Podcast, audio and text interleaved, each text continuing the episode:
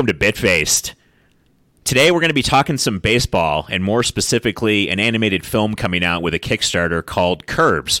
We've got one of our favorite guests and one of our friends here with us, Michael T. Scott, and we're also joined by Andy Broom, and they're pulling this whole project together. I want to start by asking you guys there are tons of stories around baseball and legends and history. Why this? Uh, I'll let Andy handle it. 'cause this is kind of this is his kind of uh, deal. Can you can you speak? yes, uh, you'll have to forgive me. I'm. Uh, this is my first day speaking again from being sick, but uh, well, you, you, you know you're right. There are a lot of uh, very interesting, sometimes quirky stories uh, that are found in baseball, uh, especially from the Depression era. Uh, but why this story? This story was personal to me. Um, I I was born in Chattanooga, and uh, I grew up watching the Lookouts, uh, actually in the same stadium where Jackie had pitched against the Yankees. And uh, through my great grandfather, learned about seeing Babe Ruth come there. You know, learning about Jackie that that it even happened. Uh, the first time I learned that the story was uh, was a, was a story. And pretty much from that moment forward, I, I delved into that story. It was fascinating to me that this this young woman, uh, you not only played semi-pro baseball, but took it a step further and actually pitched an exhibition game, you know, against the New York Yankees. And uh, but what struck me, what really got me uh, going on this and struck me as, is kind of odd is, you know, found out about her story, what happened, the the game, and then it was like, okay, well that was it. Well, wait, what happened? What, what happened in the last, you know, forty years, fifty years, and at the time, and you know what what happened to the story? People don't know about it. So that that those are things that really got me got me fired up. So, for people that aren't familiar with the story, give us a little synopsis of, of what Jackie Mitchell is all about. Because from what I've read, she was 17 years old and took down Murderers Row of, of the Yankees, essentially. Struck out uh, Babe Ruth first and then Lou Gehrig back to back, is how the legend goes. Yeah, no, that that's what it is. Um, Jackie, when she was a teenager, she was a an excellent athlete um, and competed uh, on the, on the, uh, a lot of different um, sports. It's not not just baseball, but basketball and track and field and different events like that. But uh, oh, excuse me. Are you doing drugs right now while we're sitting here? Okay, I, I, I apologize. Sorry. Okay. okay. Mm. getting getting over this this uh, this sickness. This wouldn't be the first guest has ever done drugs on the show. Is this true? I don't know. I'm just making stuff up. like while I the am on a mics lot are of drugs, hot? but these Yeah. are. I am on a lot of drugs, but these unfortunately are all prescriptions. so- Flintstone vitamins, probably. yeah, free basing Yes. Vitamins. Crushed up. No, but I, I'm sorry. Yeah, back back to your question again. Um, and you got. Can you give it to me one more time? I'm sorry. You got got uh, knocked off track there. No, we were just talking about her her story and and, and the legend behind Jackie Mitchell. Yeah, so Jackie, um, she had played semi-pro ball as a teenager, um, and she she was a great athlete. She had the skills to perform uh, in baseball on a semi-pro level against uh, teams of men. Uh, Joe Engel, excuse me, was the president of the uh, Chattanooga Lookouts, which was the farm team of the Washington Senators uh, at this time. This was 1931. So through some mutual friends, uh, Engel uh, learned about Jackie saw what she could do, and he signed her to a uh, semi-pro team that he owned. Uh, they were called the Englets, and so she traveled around there, throughout the southeast, uh, playing these men teams. And uh, so, don't know exactly when the idea came up, but sometime in late 1930, Joe Engel had the idea to help to uh, further groom Jackie in her baseball to the point where she could go and face the New York Yankees in an exhibition game at uh, Engel Stadium. And so, the spring of 1931, that's exactly what happened. She was signed to a professional contract, and she was in the game uh, against the New York Yankees. Problem is, uh, Jackie was injured from uh, all the training that she had been uh, receiving, and just the, the super extra work on her arm and uh, really too much. and so she was injured, and so she only got to pitch the one uh, the, the one inning uh, in the game.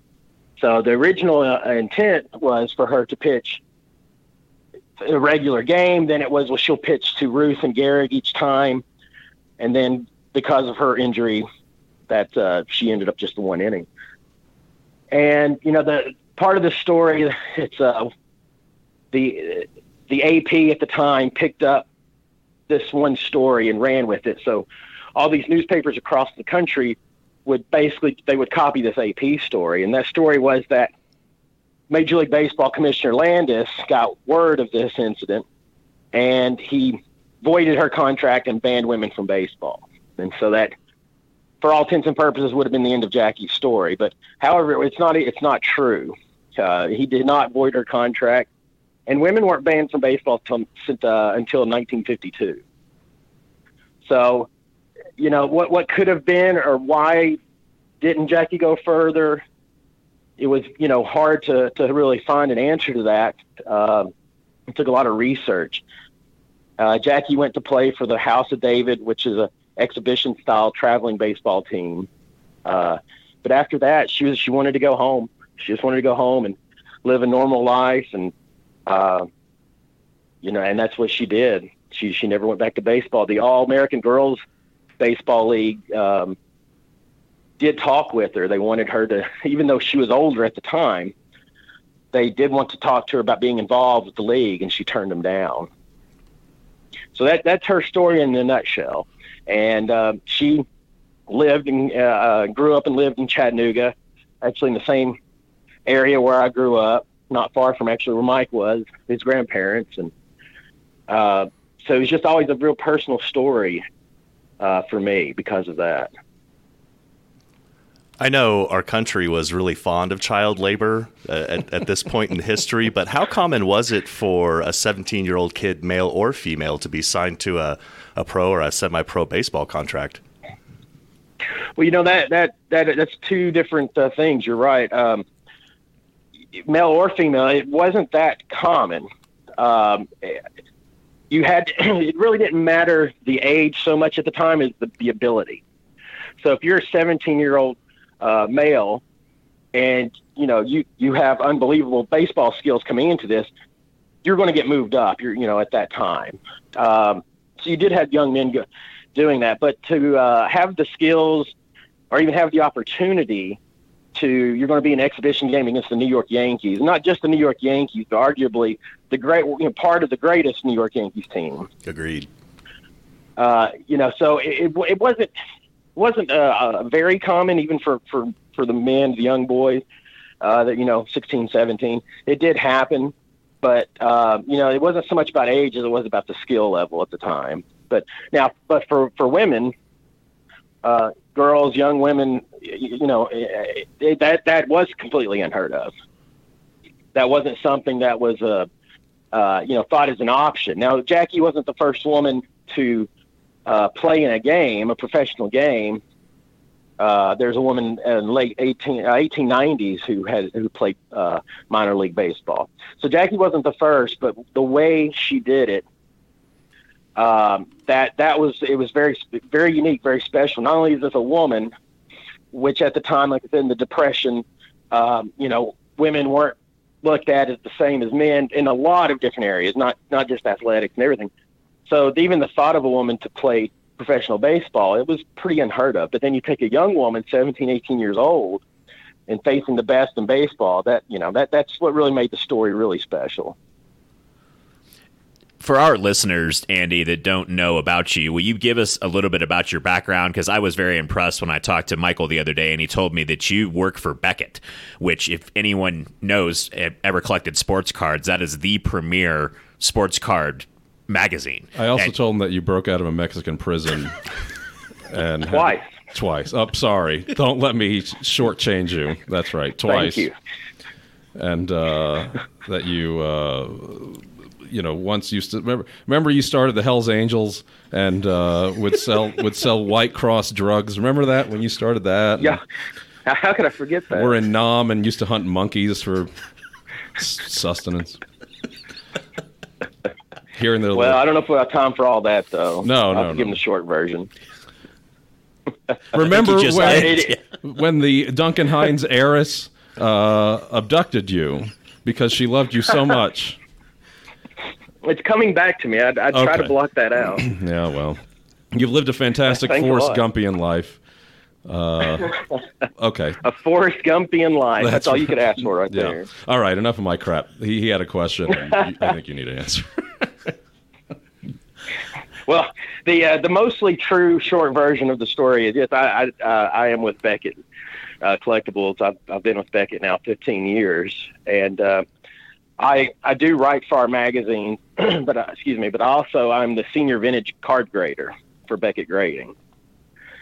So the uh, you know baseball research and, and that just falls right in line with everything else I do. It's one of another love you know of mine, and but uh, that that's uh, uh, right now, the main title I, I'm on uh, the, the Beckett uh, Vintage Collectors magazine. It's one of our fairly newer magazines, last few years now, and it's it's all strictly uh, vintage, all sports that we cover. What, uh, hold on. What about the? Uh, tell them about the Hall of Fame thing that you were involved in. Yeah, that, uh, I was just involved with the project, the Hall of Fame, Baseball Hall of Fame. They have a new uh, exhibit, permanent exhibit uh, called Shoebox Treasures. And, you know, the Baseball Hall of Fame, along with their unbelievable collection of baseball artifacts, they also had a very impressive baseball card collection. And uh, I've been very fortunate over the last 20 plus years. I've gotten to go to the Baseball Hall of Fame, you know, a dozen or more times. Uh, I'm fortunate to have some friends involved with the Hall of Fame, and so I've, I've seen I've seen a lot of different incarnations of the Hall of Fame through different remodelings and uh, changing exhibits and whatnot. And it always struck me as odd that the baseball card exhibit was so lacking. You know, you go there and you see, you know, my God, there's Babe Ruth's uh, farewell, uh, you know, uniform, and you know all these great artifacts. Oh, and over here in this wall and this piece of glass, there's some baseball cards propped up. you know, and y- y- I'm sure most of your listeners will know if I say the 1909 T206 Honus Wagner. That's the most famous baseball card. You know, there have been copies that sold in excess of a million dollars. But the uh, the Hall of Fame actually has two two of those cards in their collection. So, flash forward to um, 2017, I believe. They decided that uh, they, being the Baseball Hall of Fame, that they would start a uh, fundraising campaign to build a proper wing of the Hall of Fame dedicated to baseball cards. So I was brought in uh, to consult on on some different uh, parts of that project, and primarily the um, the history timeline of baseball cards. I fit into the collecting. Uh, you know, we think of that around the early '80s, where it really took off. So I, I was helping with the the collecting aspect of the story and the grading and authentication story. So uh, it unbelievable. It was a year long project, but uh, what capped it off was I was invited to the ribbon cutting ceremony. So I got to go to Cooperstown and and uh, uh, actually see the the exhibit that I worked on. And uh, you know, it's funny. I I'll never make it in the Baseball Hall of Fame, but my uh, magnifier I used to grade with it it's there. So if you ever go, it's sitting in the display case. Didn't they get rid of that dwarf on Sports uh, wing to do this? Part of it, yeah. Since they the death to of keep, Tim you know, Conway, people just forget. They don't. They don't care anymore. Once you're gone, May he rest in peace. may you rest in peace. They're like, well, May he rest in peace. what are we gonna do with this dwarf crap? And then that's what the the baseball card thing uh, came about, right? Well, unfortunately, I got to find all the dwarf exhibits in the dumpster out back when I left. so that was cool. I Treasure took with trove. Yeah, with his little yeah. shoes. Sure. Dumpster diving at the National Baseball Hall of Fame. Can't go wrong. Rest in peace, Tim Conway. Yeah. That's right. So, did you get to actually select the cards that went in there? Because it sounds like you started collecting right before the era I started collecting in. I was the 1989 Upper Deck Ken Griffey rookie card, Gregg Jefferies rated rookie era of sports collecting, which I've heard kind of ruined sports collecting for, for a long time. Is it? Did you get to pick the cards that you put in uh, that, that you put in there, or how did that all work?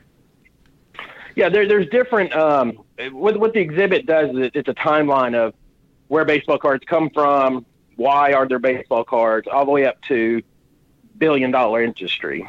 of uh, buying and selling trade. So I, yeah, I didn't really. There's not really um, the only cards I had involved with. Um, we we took one card and took multiple examples of one card, and we graded them in in the Beckett grading holder, and we actually graded card one through ten with a what we call a 10 black label is all four subgrades are 10. So we the the hall uh, they wanted to display what's the differences between a one and a 10, you know, visually. So those are the only cards that I had uh, in in the exhibit. Um, and and with the cards in the exhibit, they have a section what's called the, the Holy Grail card, and there's 10 selected cards in that. Besides those 10, most everything else in the exhibit it uses the card collection to tell story. So it's not uh, it's not like you're going to a museum and you're going, ooh, you know, going down a checklist of the different cards. It's more examples of the different cards and uh, what went into making them. Uh, and of course, the, the Holy Grail is very interesting. You know, like I said, one of their T206 Honus Wagners on display and uh, several other very prominent uh, and expensive rare cards that are there. But uh, it's it's really more the exhibit's more to immerse you into telling that the story of baseball cards is more than you know you and I going to the gas station as kids and buying packs. It actually goes back to the you know 1860s. So the the Griffey rookie didn't make the top ten. What about the? It did not, but I'll Greg tell you Jefferies though, rated Gre- rookie wasn't there either. I can't believe this. No, that one that one was in the dumpster with Dorf. Uh, but the, the Gretzky upper deck, that's still an iconic card in, in, in the hobby, and it actually it, it brings great money, uh, especially high grade versions of it. It's one of those cards where, uh, you know, eh, we all grew up with that card. Uh, we all collected that card. Uh, allegedly, they they never stopped printing that card, so. There's lots of these that that card is very prevalent, eh, you know, of us growing up. So it is still a very iconic card. You know, if you want a high grade example, you're you're going to have to pay some. What about that Jose Canseco uh, '86 Donruss? Remember that? That was iconic. He had a mustache and everything. Yeah, that's uh, yeah. Yeah, you have nothing to say about that. Nah, I don't really have anything I- to say on yeah, that. Yeah, I, I wouldn't either. That's okay. It was a very iconic card at one time. We'll say that. Yeah, sure. So Andy, you wrote a book about this, and now you guys are are making this into an animated feature, which is what you're here to talk about the Kickstarter today. So Michael, you've done over a hundred different animated yeah, films. Why why this for you? I'm going to let Andy talk about that. No, I'm. Uh, All right. Well, here's what Mike wants to do. Uh, so yeah, I, the the animated shorts that I've done, as you know, are mostly comedic in style. Um, done some things for children, but um, and and they're limited in their style. It's very South Parkian, I guess you'd say, very flat looking, uh, but it adds to the charm of whatever I was doing. Because I'm not. Uh, people argue with me on this, uh, but I'm not really an animator. I just um, I try to get the right the right ideas and the writing down, and if the look goes along with whatever I've come up with, then wonderful, and it, hopefully it'll add to whatever humor is there. But I can't draw. I can't animate. Definitely can't animate very well. Um, so when it came to this, I was I was making a well. Last time I was here for the um, The festival. festival, yeah. And when I was making that, I was watching all these great shorts from around the world, uh, not clothing, but animated shorts from around the films from around the world. And um, I was watching uh, one in particular is a Bill Plympton piece, and he just has this great. I don't know. I want to say it Dust Bowl style going on there, but I was like, well, it, it this what Andy wrote, it just struck me as this great slice of Americana. And what Bill Plympton does, I'm like, oh my God, wouldn't this be great if like Plympton did this? And that just kind of sparked an idea. Um, and then Andy, over the years, has been approached uh, by various uh, and seedy people. Uh, I think I don't know. I don't know who's approached you about well about the book in particular. About other things, I don't know. Um, but but the book, uh, they've they've approached him about it to make a feature length live action extravaganza or whatever. Um, and and for whatever reasons, those have fallen through, as a lot of projects do. So once I was doing this festival and seeing, oh my god, this you know what this would this is a nice little slice of Americana. This would make a great short. So I asked him. I said, well, Andy, what do you think about uh, maybe making this into a ten minute, maybe under ten minute short piece? Because the time that she was on the mound was about uh, length of a short film. So we focus on that instead of this whole broad story and you know what was her motivation and you know what happened afterwards. No, just focus on that and execute that and and um, put put sprinkle in a little of her history and maybe her and her older years and stuff like that, but mostly focus on that time of her on the mound. Um, because there won't be enough money or time to expand upon that. So maybe start small, and if this little germ of a film st- sprouts into something bigger, then so be it. And then Andy told me to go screw myself. And then he had some drinks. It is true. No, it's not true. And he had some No. drinks, thought it over, and went, Mike, you got chutzpah. And then, uh, and then he hung up, and that was it. So I guess And booze. I- and and and I'm like, well, I guess that's that's a go. So I just started writing the script and uh, showed it to him, and along the way picked up some some great artists to to execute this because, as I said, I don't animate very well, so I wanted this to look really good, uh, 2D style. I wanted this to have like a tangible look and feel to it. Um, so yeah, I, I focus on comedy, but um, for this kind of thing, it's not it's not too hard to focus on, I guess, the the spirit of what she was or who she was, not what she was. What am I? Um, and and the and the spirit of that event, right, and that moment. Um, so you just kind of let that play out on its own, and then you think to yourself, well. That's kind of dull just to watch somebody strike in some one two. I mean, we see that on TV. So, how can I? Like I said, we could kind of go back and you play up the animation part of it where you can go back and forth in time as she's on the mound pitching and having some crazy transitions and um, you know playing up the artistry of that. So thankfully we have some great animators to execute that for us, and they're all wonderful. Bunch of kids, crazy kids out in California, uh, all CalArts grads, and um, they all specialize in 2D animation and do beautiful work. So they were very excited to when I pitched them this thing. Um, first, they thought I was selling them Amway, but that wasn't the case. Uh, They're still then- not convinced you. You aren't. no, they're still not convinced uh, until they get a paycheck. Um, but no, everyone liked the idea and thought it was really great. And that's and that's the thing when you when you have something like this and you pitch it to anyone and you're like, well, this is what happened. Um, nobody is like, eh. You know, that's never the response of, well, that's cute. Everyone's like, well, that's that's kind of interesting, and and didn't most of them didn't even know what happened. Um, and that's kind of the reason why we're doing this anyway, is to bring this out of obscurity for a few minutes, right? And then if anybody wants to learn more about it, they can go to their. Do people go to libraries? They go to Google. Um, They go to libraries to check out video games, don't yeah, they? they- No, of course.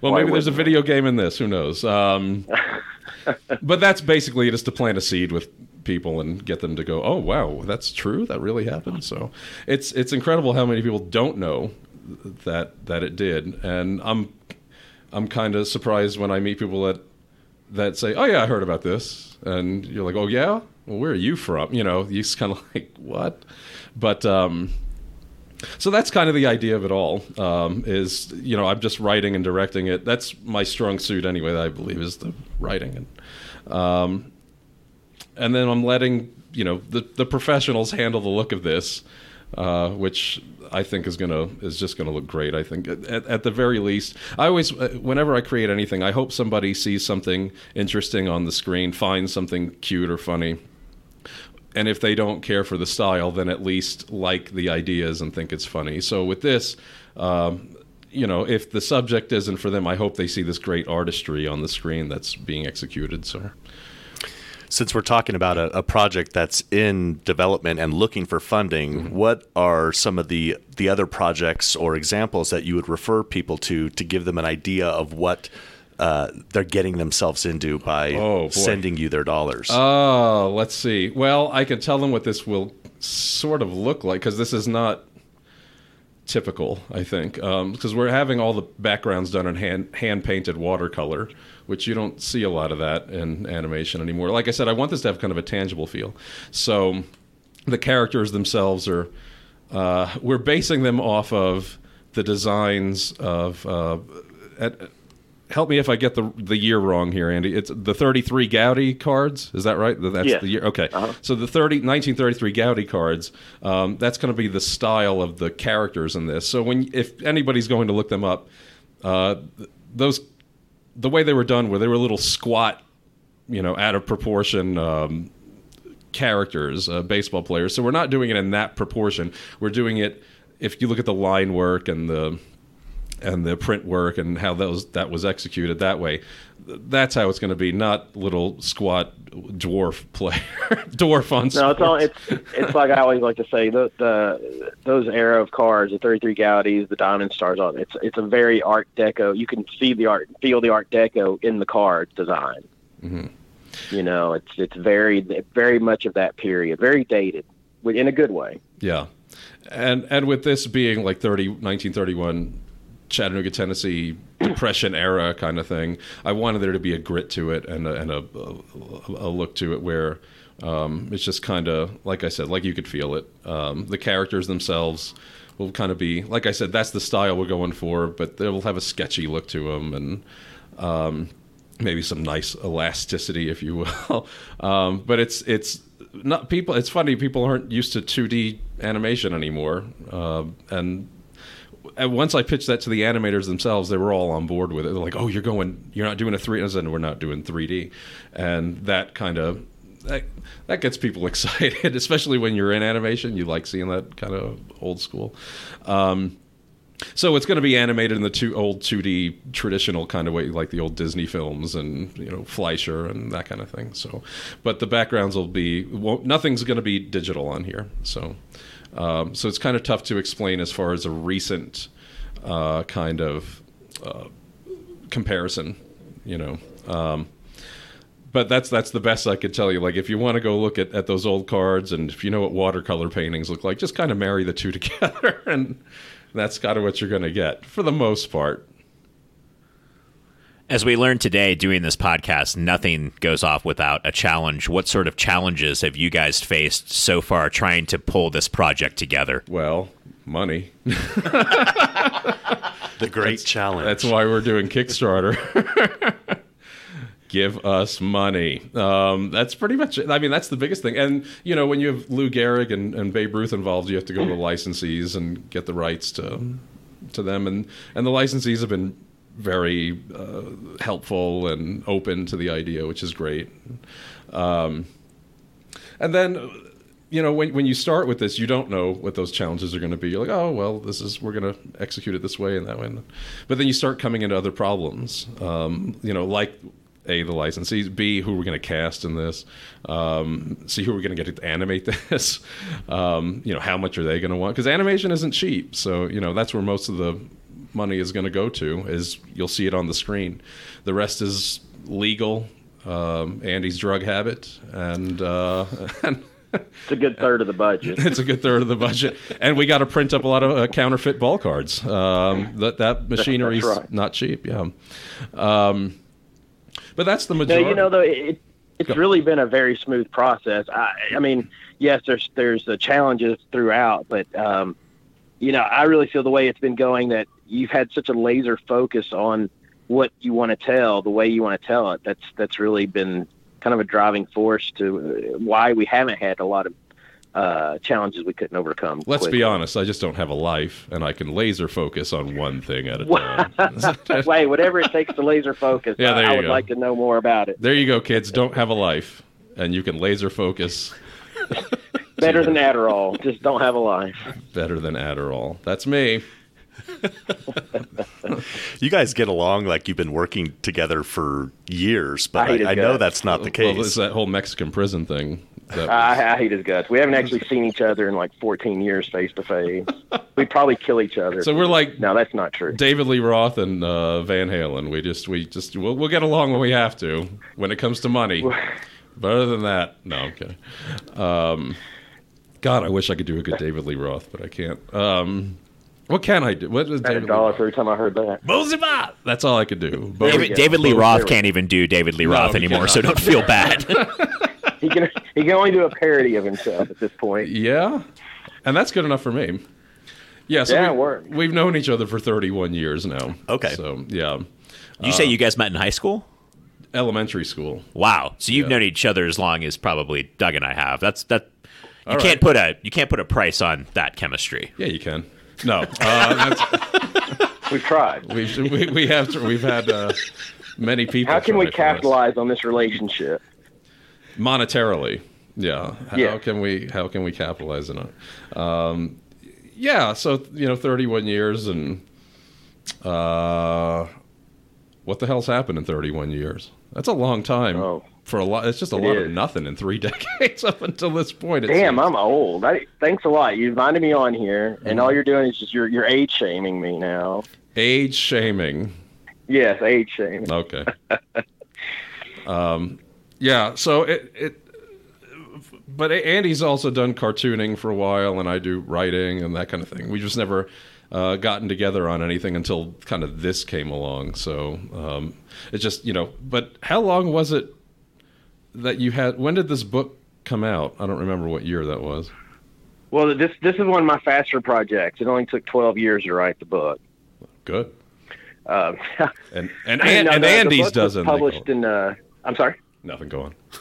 the book was published in uh, 2012, and I started um, the hot and heavy research around 2000, 99, 2000. I'd, I'd already been researching, but um, actually started out as writing a graphic novel. It was the route I was going to go, and then um, uh, through a couple of different incarnations, I decided actually a novella. You know, a little bit longer than a short story. Uh, that was the proper format to tell the story for me. Um, but yeah, it, it was it is a 12 year project. Okay, so so then I did the festival in twenty. Well, I was making it in twenty sixteen, so it was probably Mm-hmm. around the end of there. So it was you know five years, I guess, between this book coming out and me coming up with an idea to hey, why don't we do something with this? You know, Well, uh, yeah, and it was to me it was very. Um, how do I describe it? Um, it? Obviously, you knew about it. I mean, it was you know we talk about our projects and things, but you know then we move on to the next one and don't really bring up the other one. But um, it, it, and we have talked about potential projects before over the years, and nothing just uh, you know never got off the ground for whatever reason, this and that. But we just couldn't figure out how to fertilize the eggs. That's what it was. yes, yeah. No, like really, we were trying to hatch children, and it just wasn't happening. it's a great market to sell. but but it, it, no, this one was um, we really hadn't talked about it in a while, and um, you just you came to me thought you know I want to do this, but I don't know there was something about this project that was different from other ones that we talked about. It was just it clicked immediately. Well, oh, obviously it's got to be done. Well, you didn't smell failure on this one. You smelled failure on the No. others, right? That is that it? Yes, Yeah, yes, that's obviously. what it was. It was just these, these were doomed from the get go. These, these were lead balloons, I tell you. Is this the first thing you guys have worked on together? I guess professionally speaking would be the way to say it. Yeah, I'd say so. No? Yeah. Yeah, it is. Uh, yeah, like I said, we we've tried over the years. Not like try. Oh my God, we've got to get something together. It was just always, hey, I had this idea and I thought this might work together. And uh, like I said, then none of them ever got off the ground. So yeah, this is this will be our first. You never forget your first. The book in question is Her Curves Were Too Much for Them. I'm showing it to the camera right now. I'm assuming this Ah, is okay, still see in it. Publication, It's is it still in It public? is, yes. so we can pick this up. Uh, Um, the easiest place for people to pick up a copy is just is Amazon. Um, it is in bookstores um, in different areas, but uh, the the consistent place to get it in print is Amazon. Uh, you'll also be able to get it on the Kickstarter in PDF form or physical, actual physical form. It's Oh, nice. Awards and yeah. and it's important for people to have this so they can say, like, well, the book was better than the movie. Yes, absolutely. That's right. And I will That's the only offense. reason why I'm offering it. to look better than me ultimately. Yes, Yeah. absolutely. Sure. No, you know, I don't want to say it's a companion piece to the animated short, but like Mike had mentioned before, you know, the point of this short is to get her story in front of people, whether they have short attention spans or not. But here's her story. Now, if you're interested, go do the legwork and learn uh, much more. And you know, and then, well, where do you go? Well, the book is, is a great place to go. Tell us a little bit more about the Kickstarter. What kind of things are you guys doing to make sure that that's going to be successful? Well, we've promised prostitutes, haven't we? How are you well, doing we on weren't supposed to say that on the air, but yes, Oh, yes, okay. we have them lined up. Yeah, sure. We have an island off of the Dominican. we, No, this will resonate with our audience for sure. Will it really? Yes. Or a big concert. I'm concert. only No. half kidding. The island is not in the Dominican. Well, one of the. Well, now, okay, we need to talk off air about this. Um, I was promised. Never mind. Um, well, one of the one of the great things about this is you have the sports element, and you have the female empowerment element, and you have the artistry. You know, the uh, animation. Um, so there's a lot of different uh, rewards going on here. So one of the ideas I had was, uh, well, why don't we get people that aren't involved in this at all, but some of them have a name to them, some of them not so much, but they're very talented artists, and make uh, instead of a baseball card set, when we have a postcard set of, from ten artists, um, each individual, each postcard is from an individual uh, artist. And they do their, or they give their rendition or their take on Jackie or a scene in the film or something like that. Um, so I've given them the option of of that. Do you want to do your own, or here's a scene, and some go with it, and some go their own way. Um, so we've we've kind of I, I don't want to say commissioned ten artists to do it, but uh, we've given them a little something, and and they're helping us out, you know, to to make this. So again, that'll be digital. You can get that in digital form or actual physical form. Um, uh, and, and then what our, our character designer uh, uh, Rosanna Uruso, she um, she's agreed to do caricatures of people. So if you want to give X amount of dollars, you'll have a caricature of yourself as a ball player. She'll do it up for you, um, and uh, I'm sure there'll be plenty of tears involved in that. Um, especially when people want uh, you know, my earlobes are too low. No, that's how you look. I'm sorry, but um, and then, well, what else do we have in there? Oh, well, then actual artwork from the film itself, since everything is pretty much tangible. Um, the you'll you'll have a chance to own the backgrounds of the film um, and some of the production work. Um, things like that. And then there's little, you know, little baseball tchotchkes like little bats and uh, pennants and things like that. I'm trying to think of what else we have, but it's you get the idea. It's Well, mostly along. What's that? Yeah, well, and I was going to say there's one there's there's a few large ones that we haven't said anything about that we're pondering or looking at the logistics of, or if if, if people really want it. And I, I don't know. I'm going to tell them, Mike. You, I don't know if you care or not, but No. about the autograph. Go ahead. one of the ideas I had was um, actually making uh, a special uh, incentive, uh, actual signature of Jackie that's been authenticated. Um, so we may have some things like that. Kind of, kind of wanted to see some feedback and you know uh, people interested in, in, in really unique items like that. But we're hoping we'll have some of that too.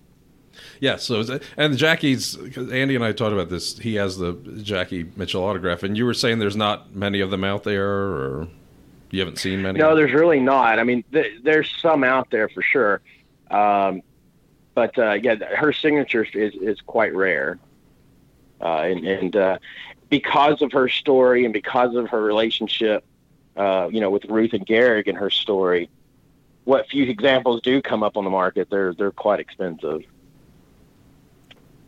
So at the time we're doing this, just to, I'm I'm gonna blow the lid off this whole thing. Uh, we're we're recording this before the Kickstarter, so there's still kind of things being worked out. So by the time this airs, I'm sure there's people be going, "Why didn't they name this?" Because we didn't know. All right, Right. Get off get off my back. That's right. We're still Cut, cut us some slack here. We're not finished. I'm going to assume that some of the stretch rewards too are going to be items from your your personal collection Yeah. that you're so often generous with, which is one of the things we love about you. that's that's why I did. I essentially did pay you off to say that I was one of the Yeah. better guests or whatever because I give gifts. We we should have made a note at the beginning that we did receive compensation for uh, the production of this episode. That's right. We got a copy of your book though too, Andy. So uh, we, Oh, we don't even go. have to go can write that to. Amazon. Michael brought that to us today, which was very nice See? of him. Yeah, I've I've Well, just I'll send him an invoice this afternoon. good. Yeah, that won't hurt your sales. We're all good. I gave them Muppet pelts. Oh, Yeah, skin Muppets. those Muppets. are uh, hot items out on the on the frontier. There's some. We'll definitely include pictures of those uh, when this episode goes up as well.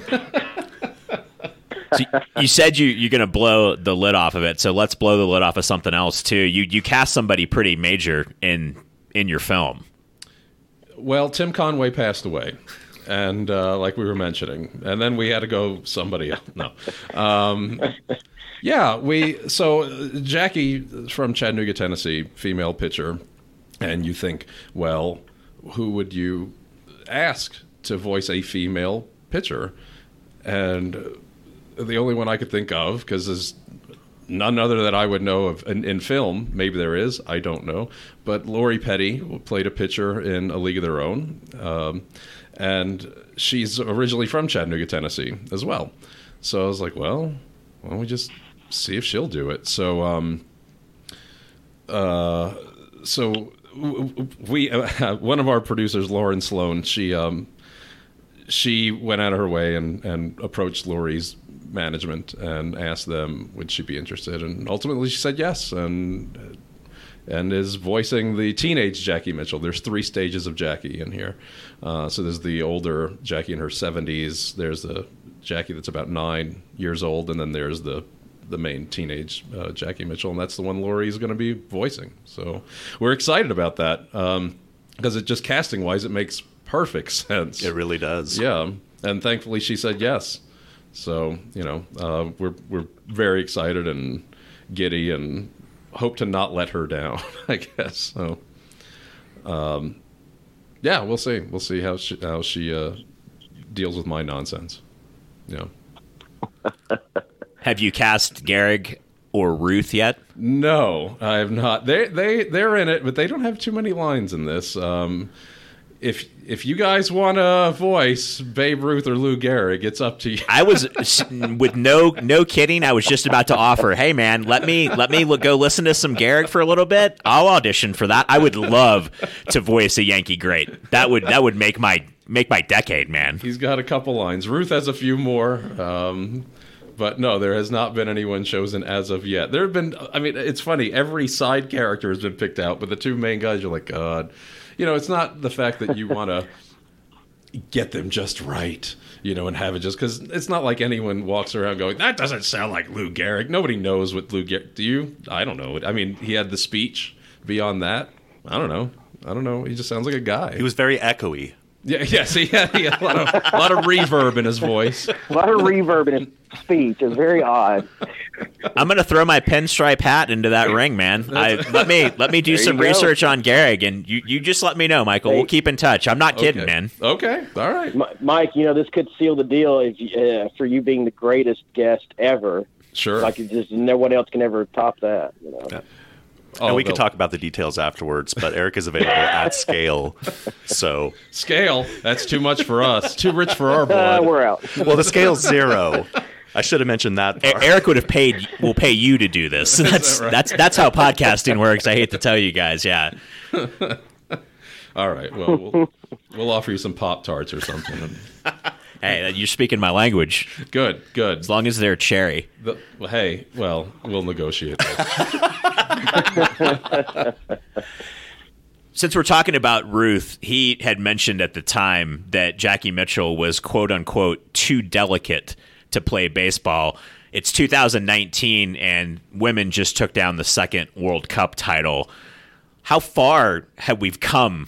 And is that going to be kind of focused in the movie, the, the female empowerment angle, if you will? No, I didn't write it that way. I wrote it as um, just an event that happened, and if anyone wants to take what they will from it, they can. Uh, but I just wrote it as kind of a thing through her eyes, and back then it it wasn't a you know as it was today, where it's a, a big movement or anything like that. It's the things she did.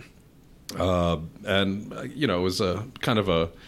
I mean, if anybody was in that situation, you'd kind of view it as, well, what the hell's going on here? This is kind of a weird event, you know. Just, yeah, and then you're there, then you're you're doing it.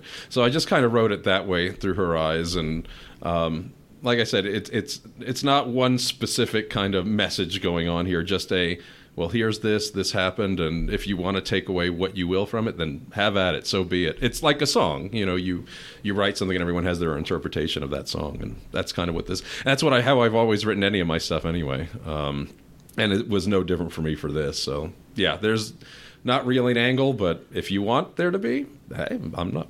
Have at it. Andy, does does she have any uh, family still in the Chattanooga area? I'm assuming that might have come up during the, your research for the book. yeah, excuse me. No, she she doesn't. Um, Jackie was was married late in life, and, and um, uh, and he passed away before she did. So she never she never had children. Um, you know, her, her mother and father had, had passed, uh, obviously, but um, her her younger sister is gone. So um, there is a uh, nephew through marriage that that that is uh, still with us, but um, you know, she yeah, she doesn't have any direct blood left. Well, I'm glad I brought that up.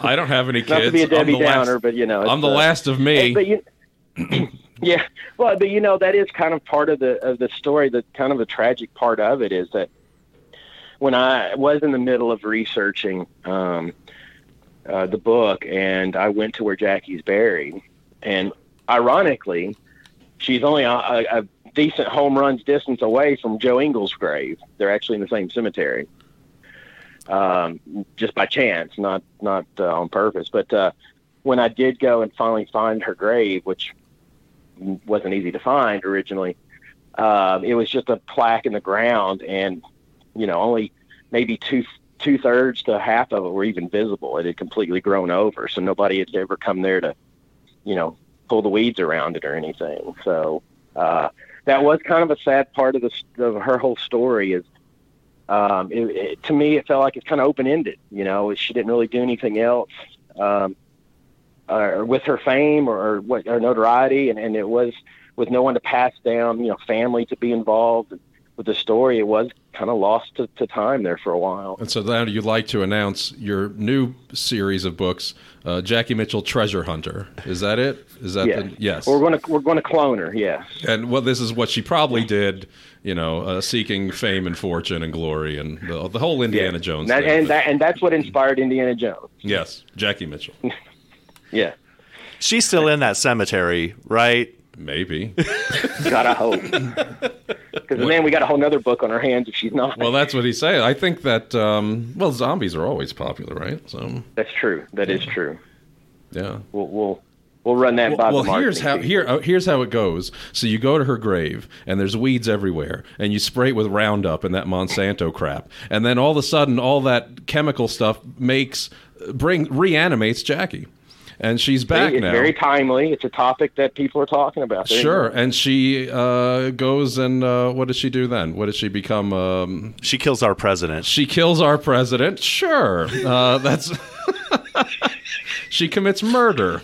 Uh, I just I can't picture a better ending. Play baseball again, but okay, we'll go with that. yes, she goes and plays baseball again. Also, murderer, murderer. Uh, well, I'll probably cut that part out. murder. yeah, yeah. You know, a, a zombie baseball movie. That there we go. That just I that just sent off a light bulb in my head. Yeah, yeah. Who doesn't want to? We're bringing back all the greats.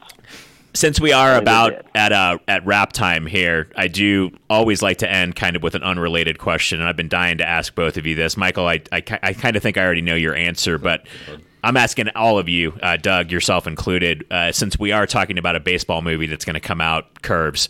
What is your favorite baseball movie and why? Okay. Uh, well, mine's very simple and very simple answer. Uh, Field of Dreams is just like a, a warm blanket to me. Not a wet one, but a warm blanket. I want to say that we talked about Field of Dreams when yeah. you were on last time. Maybe we, we did. Maybe we did. Let's play the tape. Let's go back. Uh, roll that tape. Roll it. No. And I'm in agreement with, with Mike. It's it's always been Field of Dreams. There's a lot of great baseball movies. Um, that one just it, it's so enjoyable. Uh, James Earl Jones in particular, I love that character. Yeah. I, I love the story. I'm not a big Costner fan, but uh, I I will cry every single time I watch that movie without fail. So come, Ray. that means something, right? Must definitely come. They'll come for baseball, Ray. America's marched like an army. What did he say? Oh, an army of steamrollers. Uh, it's white and white like a blackboard, and and never mind. I'm not going to say anything. oh God. Anyway, What about you, Andy? Well, uh, yeah, that that obviously is one of my top favorites. But um, to me personally, the one that edges it out uh, is Eight Men Out, and the reason for that is that was my first exposure. What was that? Eighty eight. I think it was eighty yes, that Yeah. sounds right. but you know, I had just gotten into collecting cards. I had just discovered what we call pre-war cards, pre-World War II cards. And I was fascinated by these cigarette cards, and that was the first baseball movie I've, I'd anything related to baseball I'd seen once I started, you know, really collecting. And so it, it was really cool because that movie opened me up to another world of baseball and, and obviously kind of a seedy part of baseball that I didn't realize existed, you know, back then as a kid. So I, I think that one edges out Field of Dreams just a little bit for me. Not rookie of the year or Angels in the outfield. No, or uh, Toaster in the Airbud or whatever. the- Airbud. Yeah, that's a good one. yeah. no, those uh, those are third, fourth, and fifth there. Oh. Yeah. Your turn, Eric. Yeah, Charlie Sheen is also in my favorite baseball movie, but it's not Eight Men Out. It is Major League. I don't think it gets any better as far as a baseball film. And I know everyone's like, well, you know, Field of Dreams, The Natural, they're serious baseball movies. I don't like serious baseball. I, I like comedy with my baseball, so I'm going to take Major League Wow. all day long. Over Cobb and The Babe. Uh, I've seen both of those actually. Um, those are great comedies. I don't think Wild Thing is in the Hall of Fame, is he? Wild Thing is not in the Hall of Fame, no. And and we've got the expert here, Andy, to, to tell us that. Well, there is a representation in the Hall of Fame. So there is a wing that they have for broadcasters and, and cartoonists, and then they have baseball in the movie. So there is a display uh, of uh, a major league display in there. oh, and uh, Field of Dreams Major League 30th anniversary for both this year. Oh, that's oh, right. that's right. Yeah. I don't ever think about those coming out the same year, but they did. We're swimming in baseball movies in '89. We were going crazy back then. Well, it was It the was time hot of then. well, yeah, because of Pete Rose betting on everything, Right. That's right. losing his pants. Yeah. Did they do a movie? Oh, there's our next short. They did uh they did the made for TV uh, movie, didn't they? The What? ESPN one, yeah. Oh, ESPN. I did think it wasn't it ESPN. Uh, I don't remember now. one? I think look. I just like I I think this will be the next animated project of of uh, Pete Rose just uh, sweating and gambling everywhere and betting on ponies. But you're going to do it in the style of uh, Yellow Submarine, right? I'd also like to throw my hat in the ring for the Marge Schott role in that movie. So Is this Marge Schott uh, post smoking career or? I'm gonna I'm gonna do both. I'm gonna I'm gonna really really absorb myself in in the character.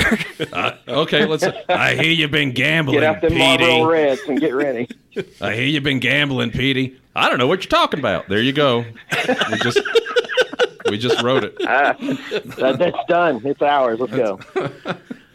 Thank you guys so much, uh, both, for joining us today. This was fascinating. We will have links uh, in the episode to the Kickstarter. You guys, please check this out. And after the movie is finished, we'll find a way to let you guys watch it, whether it's um, you know pay for sight or I don't know what plans you guys have. But we're really down for supporting this because I think the story is really interesting. I think the story will resonate with our listeners, and I think the story will resonate with everybody. I am Eric here from Bitfaced, about to check out our guests today, Andy Broom and Michael T. Scott. Doug today, not only co hosting with me, but also running the board. So you guys make sure, please check out at Curbs. And if you've got any questions for Michael T. Scott or for Andy, you can always send them my way on Facebook or Twitter, and I'll make sure that they get them. Thank you guys so much for joining us today. From the Portable Bit Cave, I'm Eric G. Hollis, and we are curvy.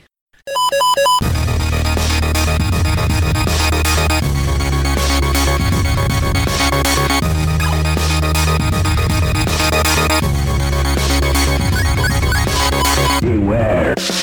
Did they